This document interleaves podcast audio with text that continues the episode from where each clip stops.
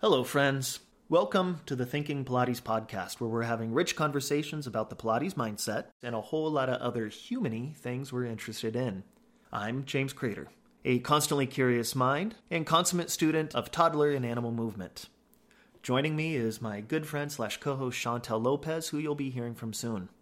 If you're a Pilates lover or someone who only knows it as that ab work class at the gym, we hope you'll stick around and explore some conversation with us as we hopefully help to expand the definition of Pilates. A bit of a warning as much as we like playground movement, we love adult vocabulary. We hope you won't mind and that you enjoy all the other words in between, too much to care.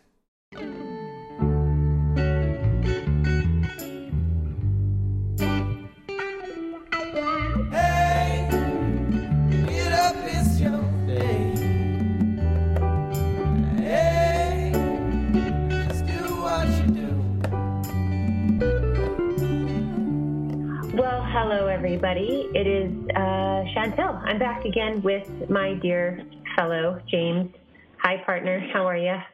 Good. How are you? I'm doing pretty good. I'm doing pretty good. Uh, Good. we are Good. here today uh, in our continued exploration of curiosity with um, Dr. Suzanne Martin. Suzanne, how are you? I'm very good, thank you. I really appreciate your asking me to be on the program. I'm looking forward to it. Yeah, well, I'm thrilled. I'm uh, even more excited than I was originally after diving into some of the material from your new book. Um, you and I spoke uh, many years ago when I first Yeah. started skillful teaching, and you um, were so gracious to have a, a wonderful conversation with me about your work and your perspective. And I've been thinking a lot about that, and I'm excited to touch on some of those original topics and and see how they've really blossomed in your in the work that you're doing now. So, um, yay, welcome. Um, Thank you. well, one of the things, uh, so I'll just introduce you a tiny bit, and then I'm going to actually let you talk a bit about your work and how you got into doing what you're doing. But we always have our uh, guests fill out a questionnaire, which just gives James and I a place to start from and, and to get to know them a little bit better. And um, I thought forever in my head now, uh, Suzanne, you're going to be known as the Scolio Doc. because that's, what you said your superhero name would be, which I thought was really awesome. So you're going to be the Scolio Doc from now on. Um, you are the founder of Pilates Therapeutics, and you are a physical therapist by training and practice. And um, what's really exciting right now for you, I imagine, is your new book called Spinal Asymmetry and Scoliosis Movement and Function Solutions for the Spine, Rib Cage, and Pelvis. So we're going to be talking a bit about that because I think a lot of the content and your perspective um, is an important piece of this conversation that James and I have been having between ourselves and in the podcast and amongst other teachers um, about how we bring curiosity and exploration uh, to uh, something that really also needs to be um, in certain circumstances and, and to a degree in all circumstances technical and well assessed and based in um, a strong knowledge of the body, obviously. So, but let's start with um, just give us a little bit uh, of uh, background. Let's let's let our audience get to know you a little bit. How did you get started on your path to movement? Well, you know, how to get that? That's a good one. Is uh, you know, I, I've been a mover since I was about eight years old when I first started tap lessons at my at my little elementary school, um, and I uh, actually didn't like it very much, and so I stopped. And uh, so then. Uh, Linda down the street was going to a dance school, and um, she asked my mother if you know I'd like to go, and so then I, I started there, and I would call it a Dolly Dinkle studio, which means that they, you know, it was non-professional, but it was a combination of tap and um, jazz, and kind of uh, they were really kind of ex-vaudevillians. And then when I was about 12, they said, "Oh, you know, you need to start going to ballet classes." And so I, they actually took me to another place, and you know, I got started in ballet, ballet, and they put me on pointe. And uh, and um, so I mean, so I've been attracted to that, but I was also started off in painting too. When I was a teenager, I was really uh, drawn to that.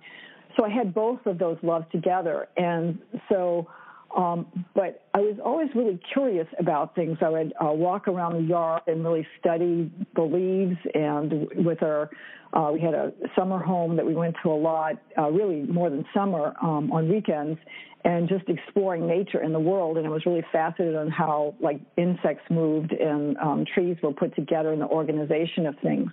And I know that you're what you're talking about with your particular podcast is curiosity, and I think that's that's what it is. Is that uh, that curiosity is is the foundation of both art and science.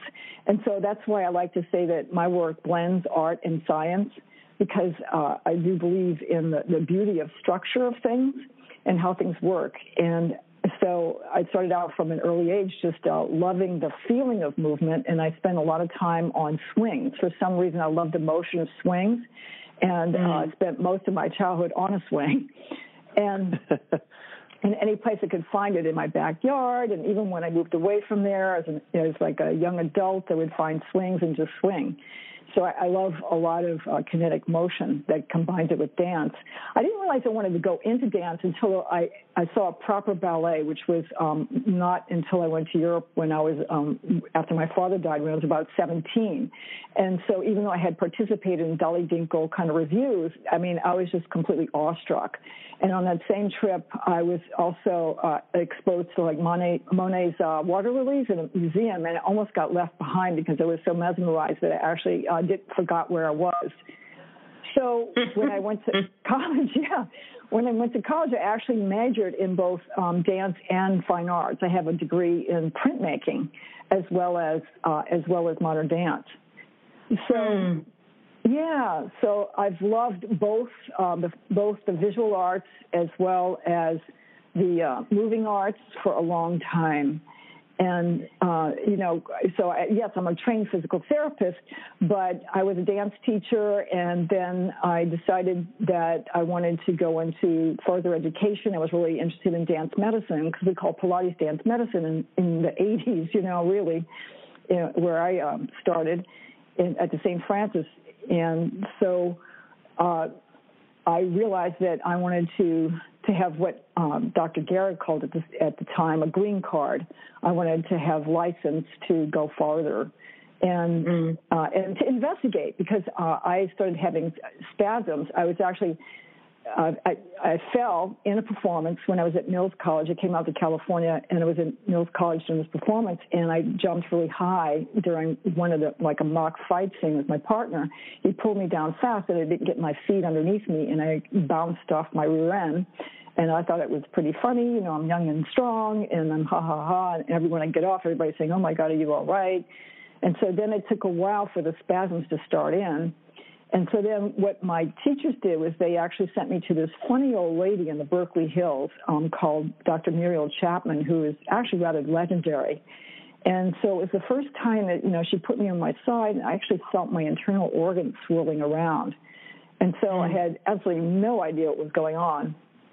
But uh, she made me better, um, little by little. And so, you know, she wasn't very forthcoming with, about being very helpful. But you know, I got I got stronger. You know, I learned how to become uh, more conditioned, and so those general uh, kind of symptoms went away. I got more into the fitness world, and I got stronger. But I would get injuries, or I'd be doing some sort of repetitive motion kind of thing, and they'd say, you know, your your pants have literally turned around the other way. Like, why are you twisting?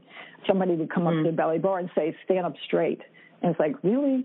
You know, I am standing up straight. And so it took me a while to figure out that something was different about me, but it wasn't until I actually went into Pilates. Elizabeth Larkham um, invited me to join the staff at the St. Francis when they were first starting out. And when Michelle Larson came and was doing a training, it wasn't until she started to explain what scoliosis was I realized that I had scoliosis. Mm-hmm. So that's actually how my journey began with spinal asymmetry. Um, mm-hmm. It was a long time ago, and that's kind of a long-winded answer, but that's how I, I began it. But then part of my reason for wanting to go further past Pilates was because I knew I needed more. I needed more answers, is what I'm trying to say, is that I got stronger through Pilates, but still would get uh, hip tendonitis, um, you know, different uh, plantar fasciitis, you know, these kind of one-sided things, and you're just thinking, well, is this just typical dance injuries?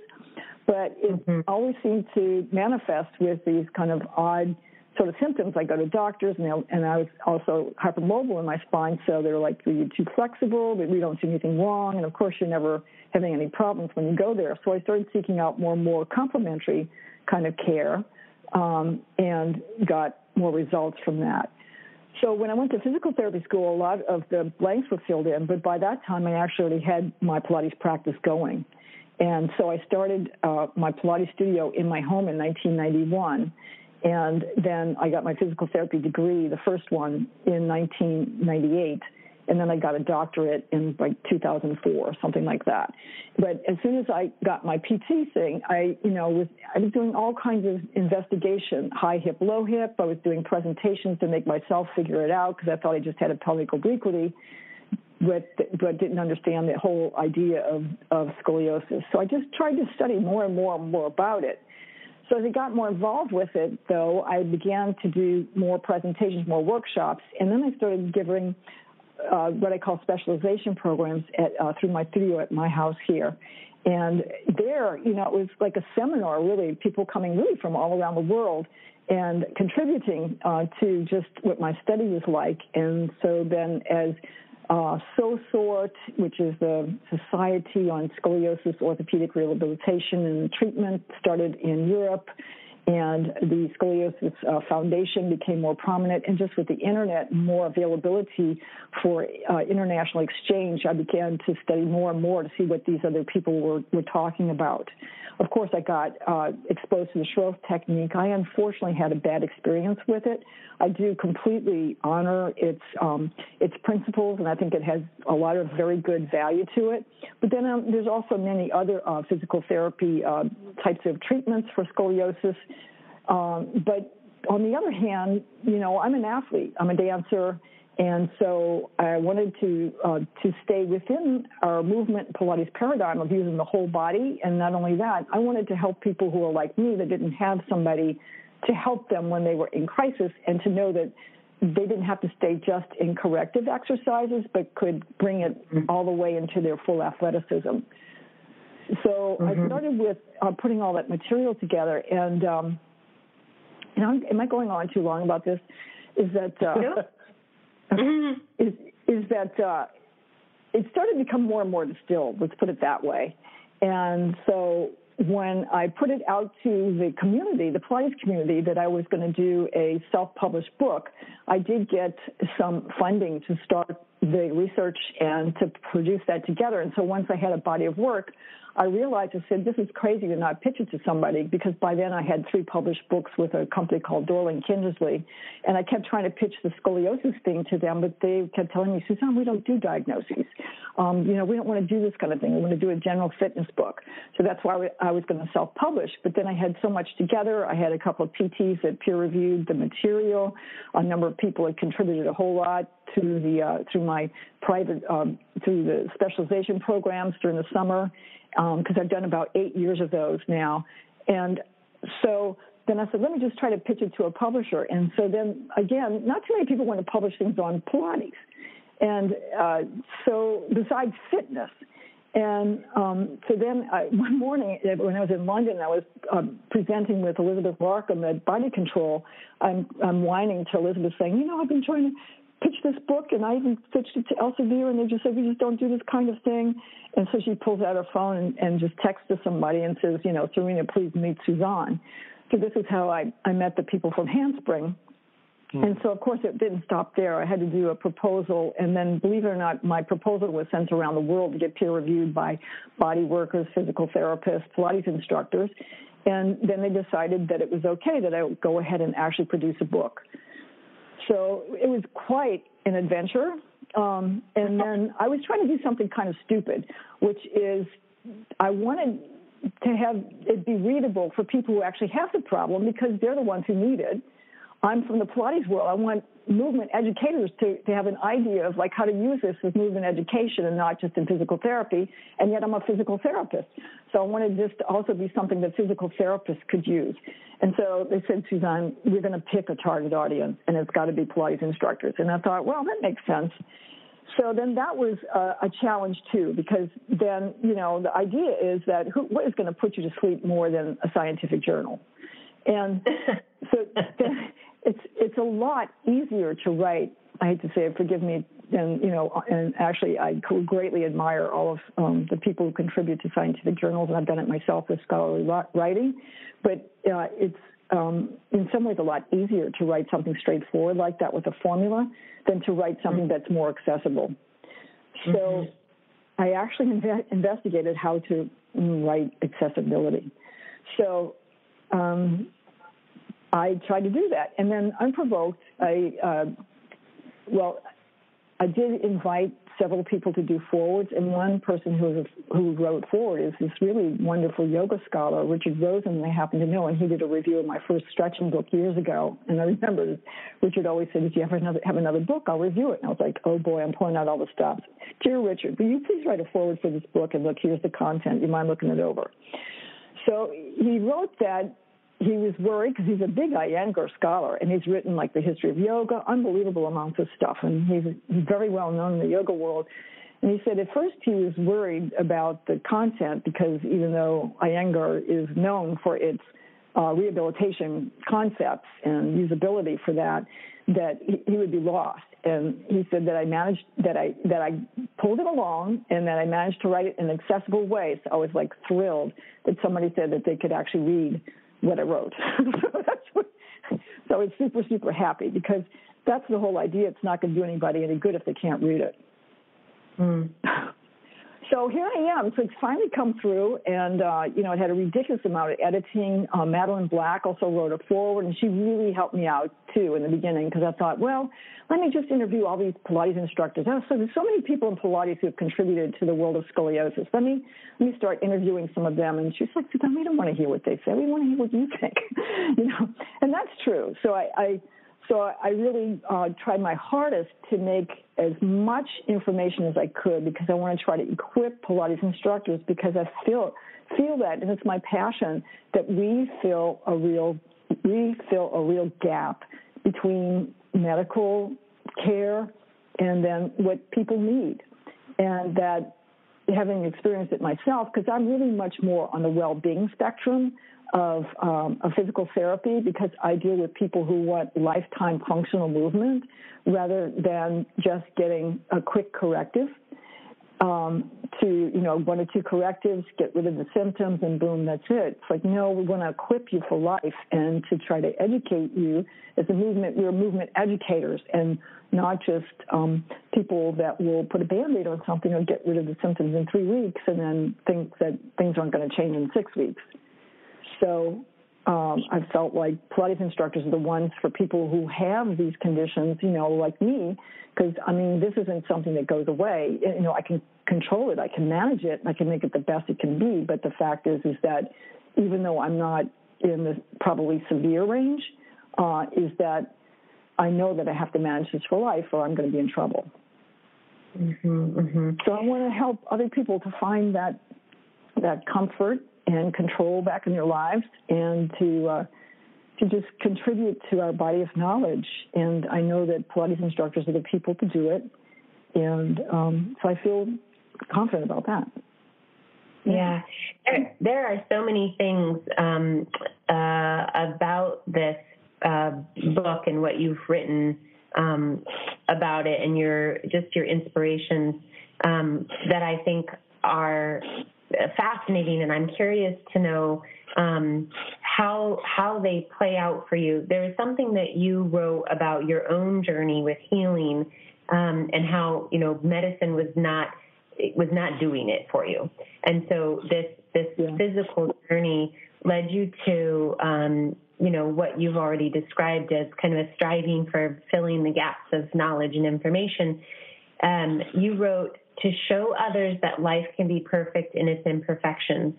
And I think that's that's a beautiful sentiment, particularly when we're talking about something that's that that's you know highly technical.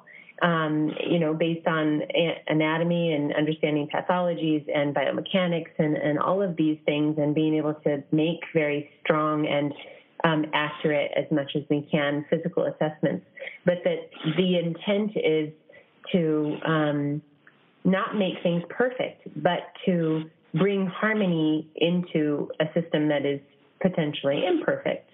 And I think there's so much beauty in holding that um, idea while also holding this very highly technical thing. Um, you quoted uh, a, a, Israeli American violinist um, named. You have to help me with the pronunciation. Um, is it it's Itzhak Perlman? Yeah, Itzhak, or just like a Z. Yeah, Itzhak. Yeah. Um, uh-huh. Yeah, so it's like an STH or, you know, Itzhak Perlman. Yeah. And yeah, it's, it's amazing, you know, like an incredible amount of music comes from him, even though, you know, he's basically disabled. Uh, and, and the thing is, is that I do believe that there's uh, beauty in imperfection. Nature is imperfect. And so, uh, I, I do feel that there's a, a good chance that we can, that our functional aspect can help to take over a lot of our structural imperfections. And I definitely believe that we need medicine and pull out all the stops. You know, if, if I have a, a dire um, infection, uh, you, you can bet that I'm definitely going to take an antibiotic if I really need it.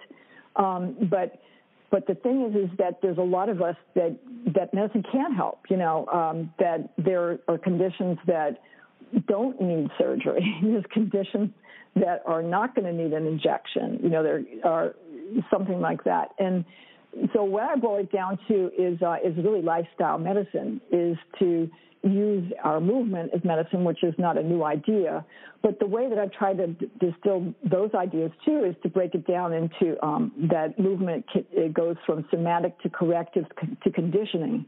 And I believe in the somatic section where we are able to do that in Pilates, that we can bring that when we're bringing our imagery to people and that we're helping them to find the anatomic connections um, then they can use that to come to terms with their imperfections. And then that way they don't get stuck just in the correctives. Because when sometimes when um, I, I, find that some of the traditional um, kind of therapy methods can get stuck in just the correctives, but the correctives aren't enough if a person that is, doesn't understand what they're truly doing with it um, and making some peace with it during the correctives. And, and then that way, once you have that under control, then you can go on to full conditioning, which, which I interpret not just, um, not just doing weight training, but to do full body exercise. And that's what Pilates is, is to bring it all the way into whole body exercise. And one of my little soapboxes is that, um, you know, that we should engage the entire body. So in the book, I give a framework for working things on both sides of the body because it's been traditionally in therapeutic circles or in some circles to say, well, if you have this imbalance, you only do this thing to one direction and never do it to the other direction.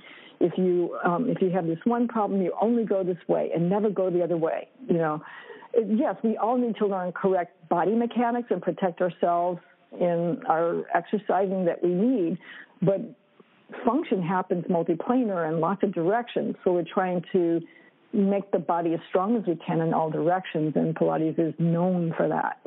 And hmm. to then that helps us to give a gateway into functional life where, you know, just in order to drive, I have to be able to work my leg, plus I have to be able to sit high in the seat, plus I have to be able to have some rotational ability, you know.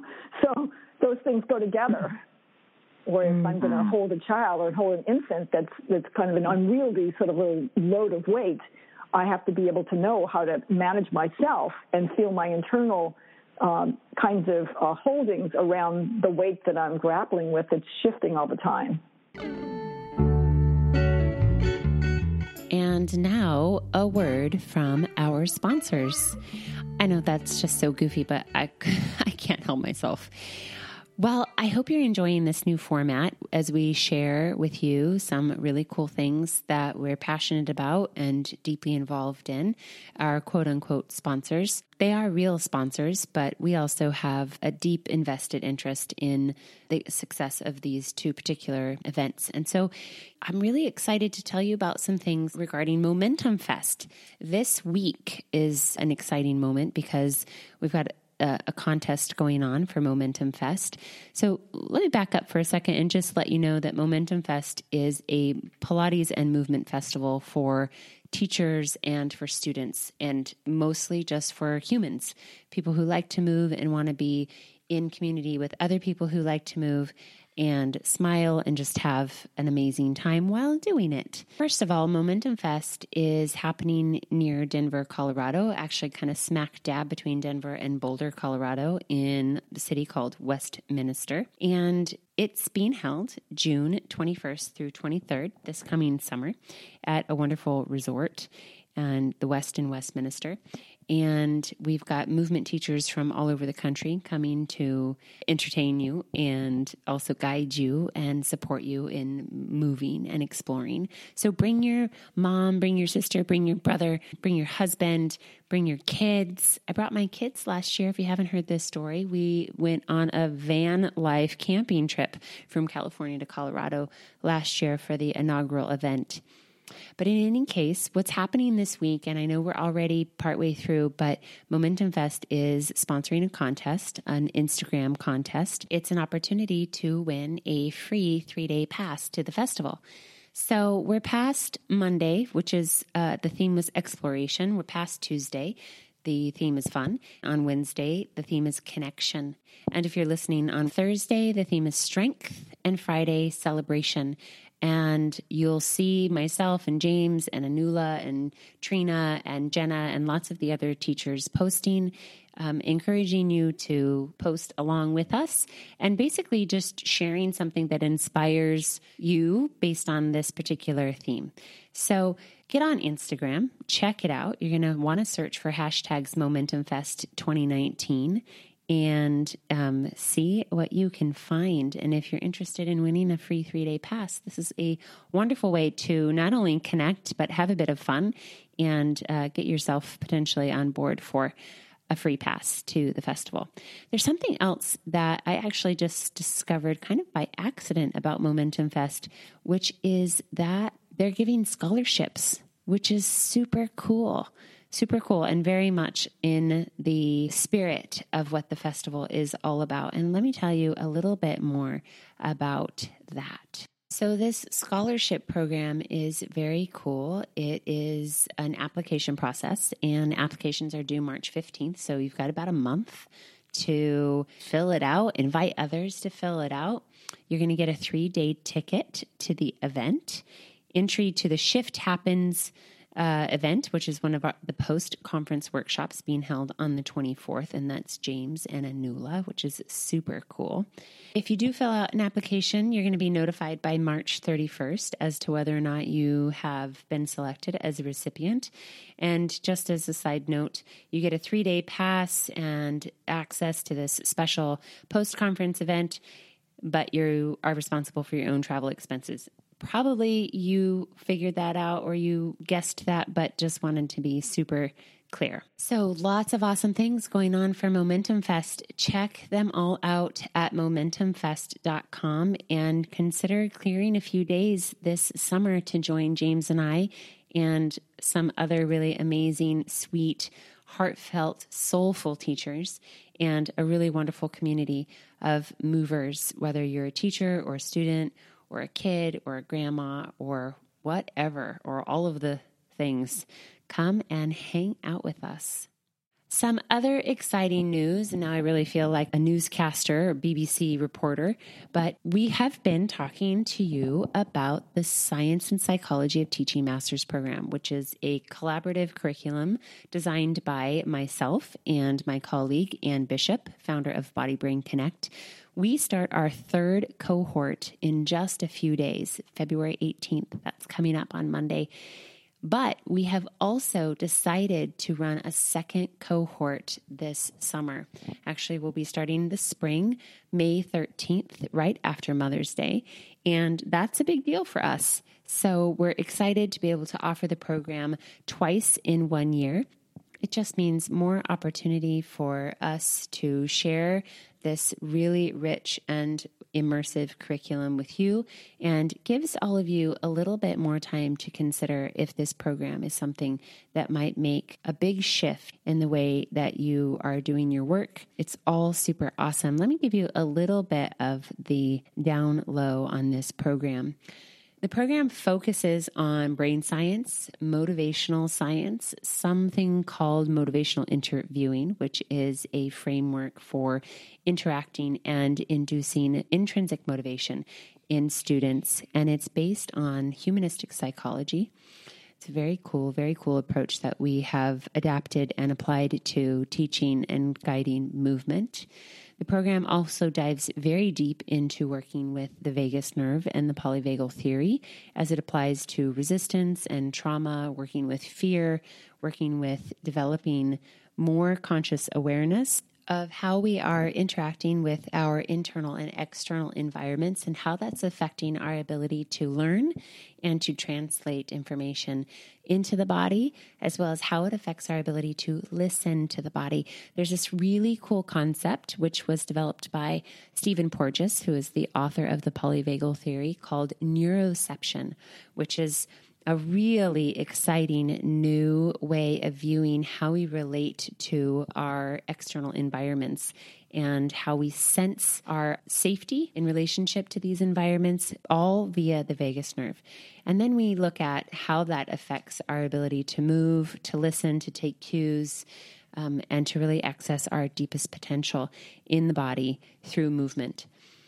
The program is a five month online immersive program, and it's set up on a very intuitive online platform called Ruzuku.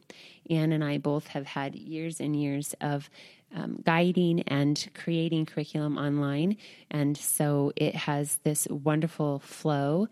We do something really cool in the program, which is you read and watch, and we discuss lots of new material. And then with each module, you have an opportunity to immediately integrate the information. So, with each module, in which there are seven, you have integration assignments. And this is where the meat of the work really is done and where you're able to cultivate a strong sense of how to implement the information and the material specifically to your teaching environment, no matter what that looks like. The other really cool thing about the program is that it is a project based program, which means you can come in with some vague idea or some very specific idea of a project or a curriculum or a program or something that you want to create, something that you want to investigate more deeply. It could be creating a case study, it can be developing a workshop, it can be creating an entirely new model for your business, which we've had teachers do, and that is really an exciting process to be involved in. Anne and I guide you through the project development as a parallel line with the learning of new content and the integration. Finally, at the end of the program, you'll come to Sonoma County in Northern California, wine country, and you'll be with Anne and I and the other teachers in your cohort for a wonderful and rich four day event. That event, if you happen to be ready to jump on board for February, will happen at the end of June. And if you are waiting until May or you're interested in exploring that option, that live event will happen in late September. So, without further ado, you can check out all of the information on PilatesMastersProgram.com.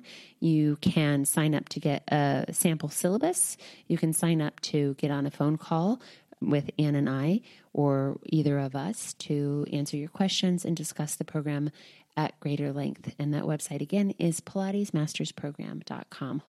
That is a delightfully long and hopefully interesting commercial break. But without wasting any more of your precious sweet time, let's get back to the interview with Suzanne Martin. I want to circle back real quick, and I'm sure James, you're percolating percolating on some things too for Suzanne. The quote that you shared from um, Itzhak Perlman was he had been giving a concert and one of his violin strings broke, and he played for a full six minutes this way without you know without like just masterfully. And the quote he um, he said, "This has been my vocation, my lifelong mission to make music out of what remains." And I mean, I just think that's uh, it's pretty phenomenal. And your your parallel was that that was your mission in working with asymmetries, no matter from what situation.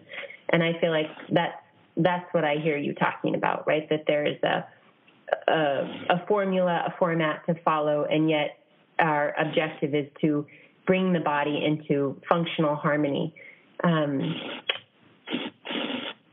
Yes, and I, the thing is, is that it, it, that circles back to the theme of curiosity, because you know I believe that we um, have the time in Pilates to take time with the client, and the and the client can take time if they if they wish to go into that, and mm-hmm. that they have to be curious about themselves internally. And sometimes you do need a guide, just like any child who goes into um, into some kind of therapy or in school. Is that we help people to find a language to match up with their feeling inside and help to be the witness and to help to mirror them and to help them to see if, if you know, so that they can bounce it back and forth to us if this is what they're feeling and saying, oh, well, this is, uh, you know, this is something that I feel in my body and that you can probably feel it there too. I mean, one of the things that I do is I, I have people touch my back and say, look, you're using your erectors too much and the multifidi are not working. Look when, what happens when I do this and hold this posture with my head forward, and you can see how the erectors pop out. See how when I bring my head back over my center of gravity, then it's a lot smoother, and my multifidi are now working in connection with my erectors. And then, and then they start to see the light of like why you would want to do that. You see, and um, so, but they have to have some internal exploration to start to find those things, and, and, we help to guide them into that, to be curious about their internal workings, so that when things are not working perfectly, that um, okay, there's going to be some parts of my scoliosis where there's some parts that are just not going to kick in very well. That is mm. true. Well, in the book, I actually show some neurological tricks. One is um, of using the non-dominant eye to help to engage things from a vestibular and neurological direction that can start to turn on some of those muscles during our exercises. And of course, you can't walk around with an eye patch on all the time, but um, it helps to just get them to re-engage and to get them to re-excite again so that there is a little bit more symmetry going on and that even if I am missing that extra string, I can still play music around it because there's a, there's a lot of other things to help me. The body is ridiculously redundant. So that's one reason why we have so many compensations. But the thing is, is that you are going to be compensating with um, an asymmetrical spine, but you're trying to minimize it as much as you can. And mm-hmm. uh, we can um, we can make you know beautiful functional music with what we do have. Mhm. Mhm. So I think one of the um, I've had the privilege of witnessing some of your work when we co-taught or oh, really? co-teach when we both taught. Yeah, we were both at the McIntyre Summit. We were teaching. Oh oh oh oh, oh and, right right right. And uh, so I've, I've I've seen some of it, and I think one of the really nice things when we are talking about something like um, an anatomical deviation, um, you know, scoliosis or the like, is that the labels that get put on it are oftentimes that of um, inadequate or broken or imperfect or whatever it is. And the quote that Chantal, uh, what I wanted to really dive into was that exact same quote because it sort of brings up this idea of kinesiologic diversity and um, celebrating celebrating and sort of exploring how individual and unique bodies can move well or can move um, in an uh, what what word am I looking for?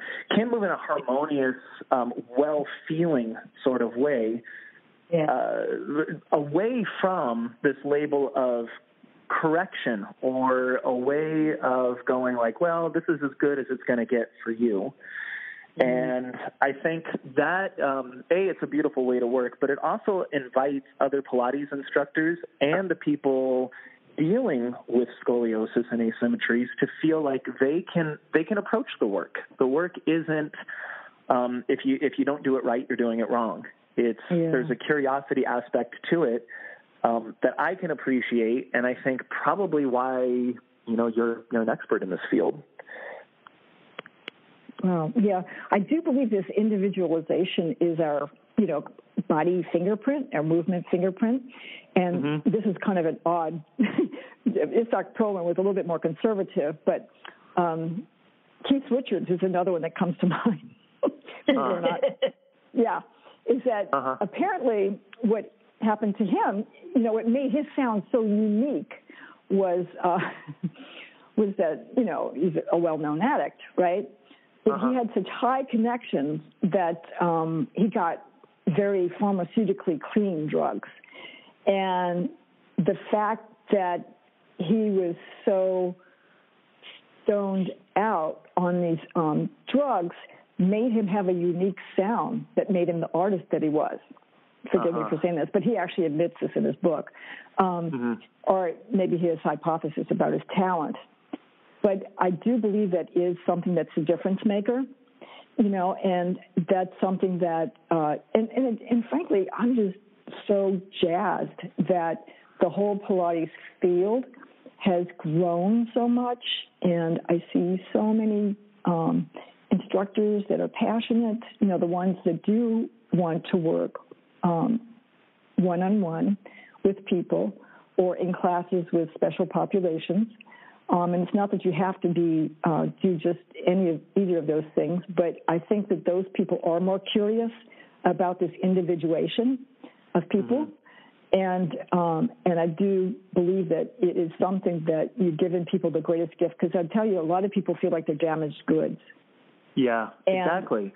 Yeah, and exactly. myself included. So, you know, it's like okay you know, I wasn't blonde, I wasn't tall enough.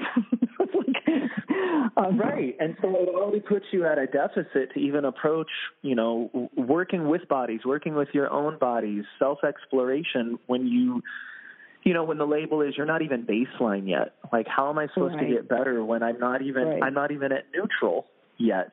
Right. Um, so aside from, aside from you know buying and buying your amazing book and spending some time with you what are some things you'd like Pilates instructors to begin to understand about working with scoliosis or working with um, deviations of the spine or pelvis or ribs? Well, you know, what we're talking about point blank is that one of the things that I think is there's a trend right now in like the scoliosis study of, you know, for teachers and therapists is to put everyone into a two, three, four curve that mm-hmm of course, you have to start somewhere, and you do have to start with imitation. But I think it makes things a little too narrow. Um, mm-hmm. That because people are so outrageously um, different and um, present, and I think you can start with just kind of a global look of, uh, of what that is. But again, I prefer to look at it from top to toe, so that you can see somebody's um, somebody's actual fingerprint. And the thing is, is that for Pilates instructors to feel confident to look at the whole body and not to get so hyper worried about just the scoliosis curve. Mm. And sometimes, you know, you don't have to take the whole thing and instantly figure out how to smash it to the center um, to make you look like somebody else immediately. And it's not that we aren't trying to find elongation and centralization. Of course we are. But, um, well, one of the research shows that elongation by itself doesn't work. Uh, mm-hmm. so this is why you can start to whittle away at it from a lot of different points, you know, from like leg length difference, just how the feet are on the bar, um, all the things that Pilates instructors already do. I mean, mm-hmm. that's the thing that's, you know, that I think a lot of Pilates instructors don't realize they already have a lot to start with, but uh, I'm hoping that the book, though, it gives them also a scientific background so they feel equipped so the idea of the book was actually mostly to equip people mm-hmm. so that they feel like they have a reference book that they can go to and look at what's um, really happening. Because I pulled out the stops in terms of asking for permissions from on this really nice osteopath um, that's uh, Ross Pope in uh, in Oklahoma City. Was really nice enough to help to let me use a number of his uh, illustrations and teachings about laterality in the womb and compensatory patterns. Um, just you know uh, that you know a big physician, Dr. Lenke from New York, let me use his classification systems. And you know, there's a lot of people, scientists like.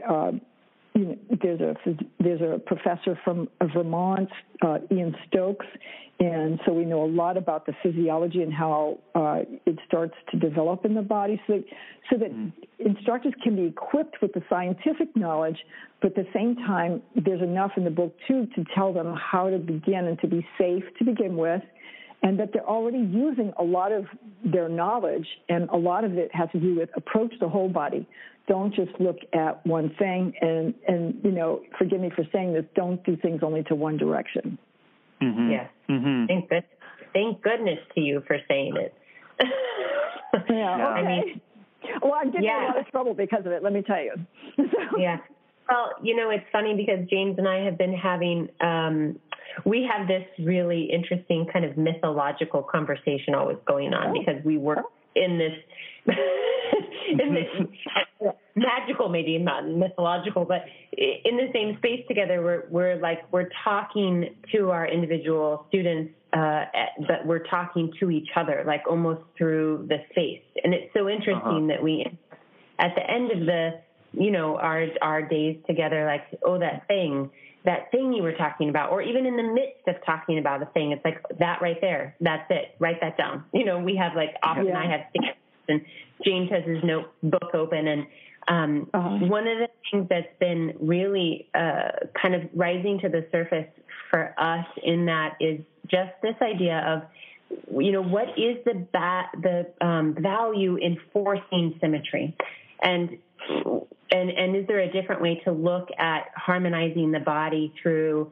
um, a whole integrated movement, which doesn't look like isolating only one side to do one thing and um, or forcing it to be or look or feel like the other thing. And so I think for me, I, I really appreciate this idea of you know it doesn't have to we don't have to follow this kind of um, familiar and very comfortable paradigm of of what we've been taught about working with asymmetry to make it symmetrical.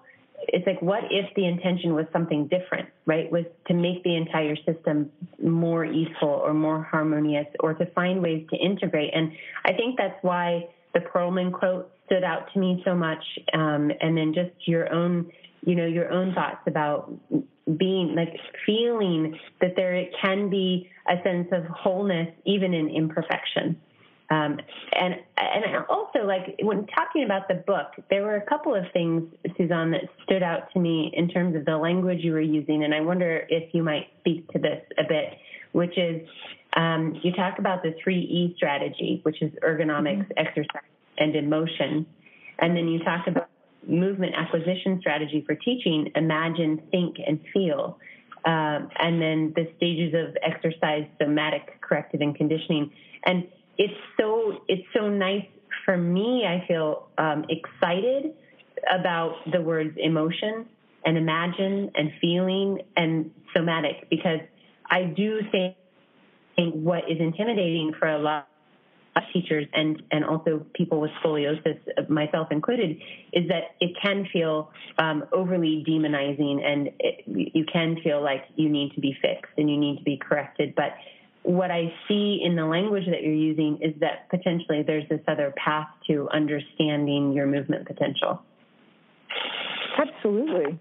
Absolutely, um, and I did try to break it down to uh, to, to, some simple um, ideas, so that so that there's something to hold on to. With uh, definitely uh, that there's movement acquisition is imagine, think, and feel. Because a lot of people, of course, they're not going to feel the things we're trying to feel that we're trying to teach them to begin with, and especially if they've been told, no, you've been you've been doing it wrong all this way, or or there's no way that they can get central. I mean, really, but even just mm-hmm. start to imagine it, and I do believe that that's a gateway into into then again more physicality that you don't know that you have, uh, and also, the, and the neurology. I mean, we all have done Feldenkrais classes where suddenly we are moving more than what we thought we did before, you know. Um, mm-hmm. And Pilates definitely has a potential for this. But one of the reasons why I'm really crazy about Pilates too is that it really can help to break up the fascia, to loosen up the fascia that that then uh, perpetuates itself. So because it's, if you perpetuate a position for a long time, the fascia basically um, forms in that position or tightens in that position, and then uh, Pilates helps to give you the ability by going through heat, really heat production and the, uh, the rhythmic repetition a lot of time. Um, to allow that to, to begin to change and then to see some move, to, uh, to feel more movement potential and to feel more whole. Uh, and with the emotion too, we know that rhythmic movement helps people to get more of their serotonin going. That uh, we know that to be scientifically true, and so that's why I believe that that there has to be a movement aspect to things that we that we're not. Uh, that yes, we need to go through the basics. We need to go through foundations. We need to go through stabilization, all of those things. But we also need to get people just moving as well. And so to break it down that simply, and then ergonomics, exercise, and emotion, definitely that that we have to be the ones to help people to, you know, this is a better way to sleep. This is, uh, you know, I, I uh, manufactured some wedges that these wedges can help you sit, and if we use these wedges in uh, just in certain ways with our on um, on our equipment or on the mat, gee whiz, I can access uh, more more muscles and more sensation uh, in order to make movement more full. And also in ergonomics too, it can, it can be things about just how I'm holding myself. I call it body skills. Uh, trying to get the head over center gravity without forcing centralization, but symmetry is just practical in a lot of ways. Um, and helps to expand your outside surroundings as well as your um, internal space as well. And then the emotion component of it is that lots of times people are, do suffer. I mean, studies do show that with scoliosis, you get that most of the time people do feel like they're different, um, especially when you develop it in adolescence. And uh, so it helps people to, to find another way. And we do that a lot through breathing um, to help that part. So mm-hmm. there's just lots of ways to access feeling more whole and you know that's the goal of life is to come to terms with things to be peace, peaceful with ourselves and to go beyond that but to actually enjoy ourselves. Mm. so i think that brings out world peace that's right. And and there we have it. Voila. Um, i think it's a perfect moment. I have a final question for you which is if uh-huh. you could invite the um, the teachers and the and the folks that are listening to get curious about one thing in relationship to um, their spines or to scoliosis, if that happens to be their um, you know something that they are experiencing. Like what what's what would you want them to really get curious about? You know what I want them to get curious about is well you know, one of the things that is always easy because we, we need a landmark sometimes. Again, you know, we're no different than regular people. We need sometimes imagine, think, and feel kind of things. Is that just a lot of our, our work on the floor, just getting uh, on the actual studio floor without a mat, and to feel what bony parts you do feel against the floor, um, and getting honest with ourselves. You know, what is sticking into the floor, feeling uncomfortable, and then really trying to explore. Now, we know more of anatomy than what people, um, general population knows, our clients know, and then to, to say, well, what is it about that? What is uncomfortable about that feeling?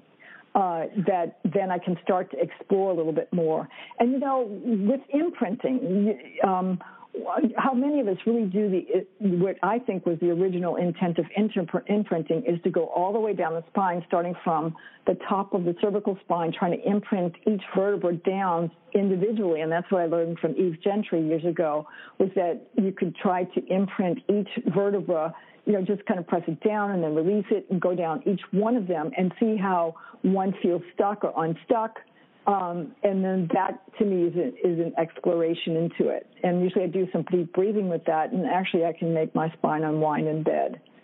Mm. So not everybody knows those techniques, or you know, is, it might be frightened by it, but uh, it's it's a magical way to start to to make peace with the spine that is almost like its own animal.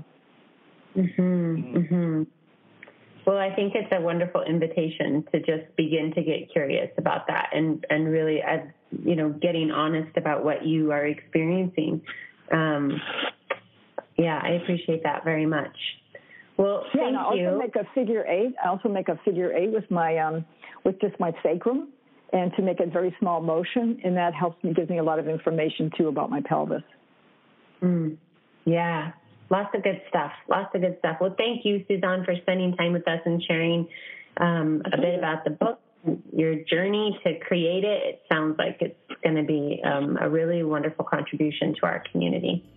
Thank yeah, you, thank thank you. so much. Yeah, my pleasure. Thanks so much for having me. I really appreciate it.